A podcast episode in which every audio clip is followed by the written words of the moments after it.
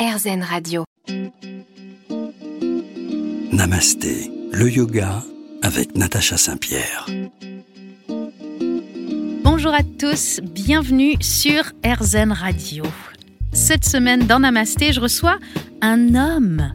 Il est professeur de yoga, il compte pas moins de 81 500 abonnés sur Instagram. Vous pouvez évidemment pratiquer avec lui, relever des challenges, découvrir de nombreuses explications sur diverses postures, une rencontre instructive, une vision masculine sur une pratique qu'encore trop d'hommes pensent réserver aux femmes. Restez avec nous.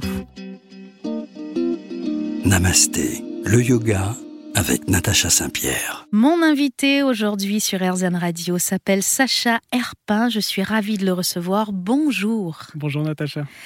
Alors, à la base, tu es quelqu'un de plutôt sportif. Ouais, tout à fait. Euh, j'ai toujours fait euh, du sport euh, depuis tout petit, mais rien à voir avec le yoga jusqu'à ce que je le découvre. Toi, tu nous viens en fait de l'armée et tu découvres le yoga suite à une blessure. Raconte-nous un peu comment ça se passe.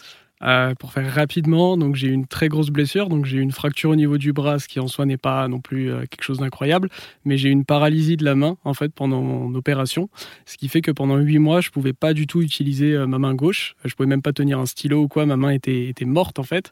Tout le monde se demande, tu es droitier ou gaucher? Je suis droitier, mais bon quand même c'était c'était pas évident et donc j'ai eu tout un processus de rééducation et à la fin de ma rééducation complètement par hasard je je me suis remis à faire du crossfit pour me repréparer à retourner à l'armée.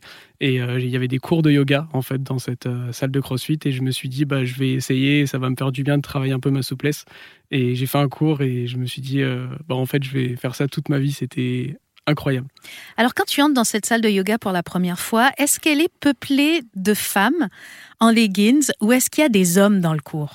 Alors, pas tant que ça, en fait. Ça, c'était à peu près moitié-moitié parce que c'était dans une salle de crossfit. Déjà, c'est pas mal. Donc, du coup, c'est majoritairement masculin quand même, les salles de crossfit. Ce qui fait que euh, bah, c'était un mix entre des hommes, des femmes dans le cours. Et euh, c'était un cours à vinyasa assez dynamique. Et du coup, je pense que c'est comme ça que j'ai pu aussi accrocher parce que ça aurait été euh, un cours de yin ou autre, je serais parti en courant, je pense, sur le moment.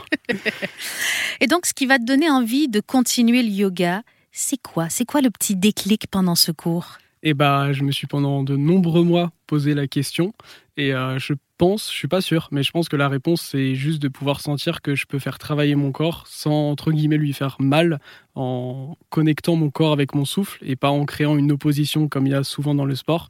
Et je pense que c'est ça qui m'a fait énormément de bien et euh, et qui a fait que je suis resté avec le yoga. Mais encore aujourd'hui, je pense que de toute façon, le yoga, c'est beaucoup quelque chose qu'on ressent aussi et qui n'est pas forcément explicable à 100% avec des mots. Euh, voilà. Mais en tout cas, je m'en souviendrai toute ma vie. C'est un peu une révélation, non, pour quelqu'un qui arrive de l'armée, qui se fait ou du CrossFit où on, se fait crier dessus que tout est dans la tête, tout est dans la tête, tout est au mental. Là, de ne pas aller chercher les choses au mental, mais d'écouter son corps. Est-ce qu'il y a au départ des moments où tu vas avoir du mal à écouter ton corps?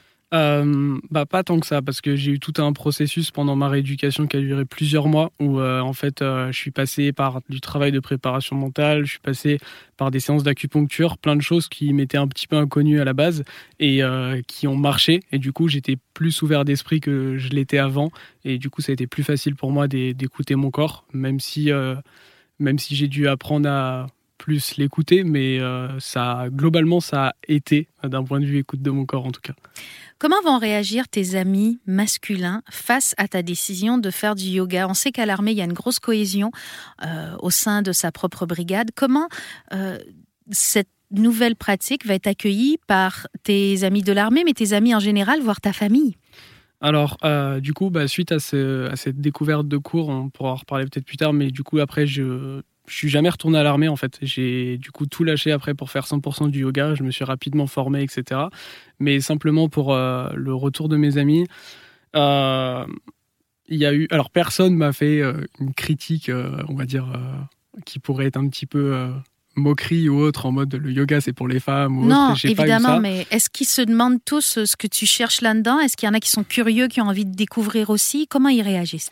Bah pas tant que ça. C'était surtout euh, un petit peu une interrogation de qu'est-ce que tu fais, pourquoi tu fais ça, qu'est-ce qui se passe, est-ce que ça consiste en quoi en fait ce que tu es en train de faire. Mais c'était plus une curiosité. Euh, en soi et qu'après ils ont pu apprendre à, découvrir, surtout lorsque j'ai pu me développer via les réseaux sociaux ou autres. et du coup, ils ont plus vu ce que je faisais concrètement. Et toi, tu vas te former rapidement. Donc maintenant, tu es officiellement, depuis 4 ans, je crois, professeur de yoga. Oui, tout à fait. je me suis formé en fait quelques mois après. En fait, ce qui s'est passé, c'est que j'ai fait mon premier cours de yoga et je devais repartir rapidement à l'armée. Et je me suis dit, en fait, euh, bah, pour que je reparte à l'armée, je vais pas pouvoir faire des cours de yoga là-bas. Du coup, bah, je vais suivre une formation, pas pour être prof, mais juste pour moi pouvoir continuer. Et en fait, j'ai suivi la formation et après, j'ai jamais arrêté. Et depuis, euh, j'ai même créé une école de formation parce qu'il y a plein de choses qui me, qui me manquaient, je trouve. Donc euh, voilà. Mais c'est génial. Alors restez avec nous, on va continuer d'apprendre sur le yoga avec cette vision masculine que nous propose aujourd'hui Sacha Yoga.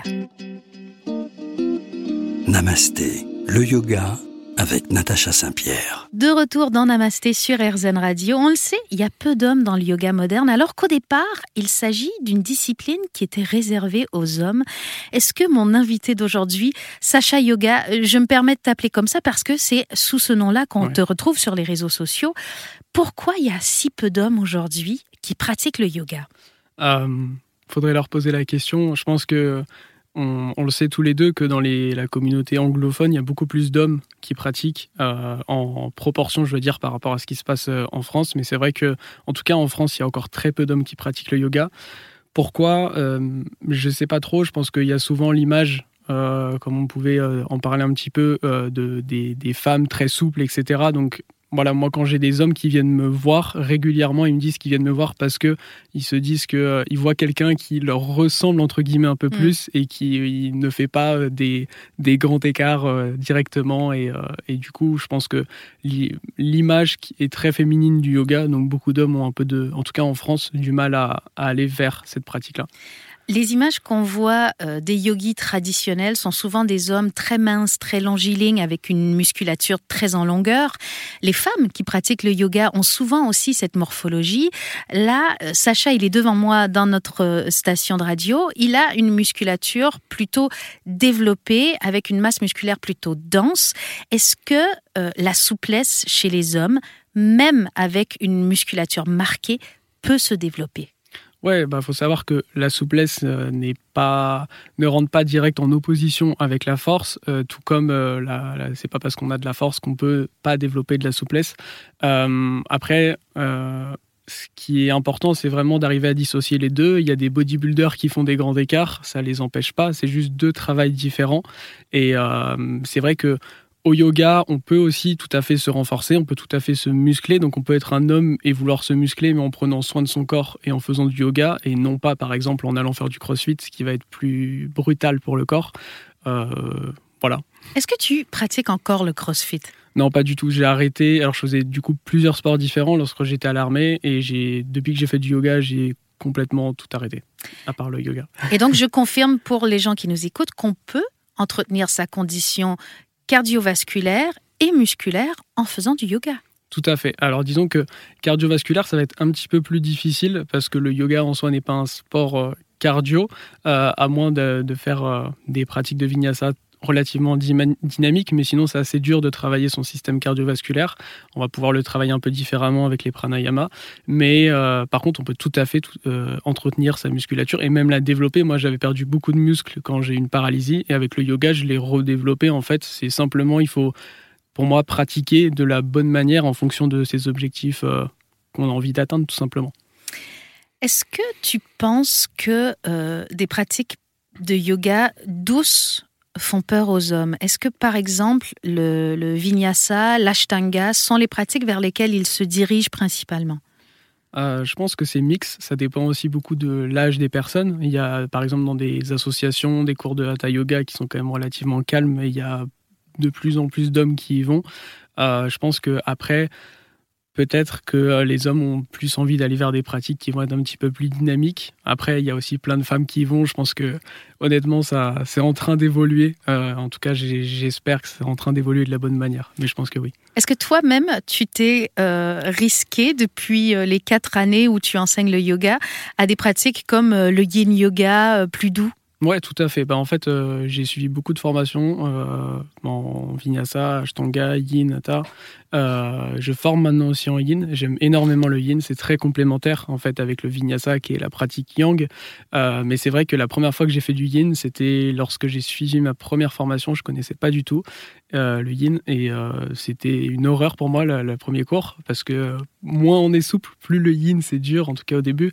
Et, mais c'est très compl et quand on comprend que c'est complémentaire et que ça va ensemble, on peut faire qu'évoluer. Restez avec nous parce qu'on va continuer à parler yoga avec Sacha qui nous délivre une vision que j'aime beaucoup de quelqu'un qui est arrivé sans préjugés mais sans vraiment connaître et qui va se diriger, qui va s'ouvrir au yoga de plus en plus. On est de retour sur RZN Radio dans un instant avec Namasté.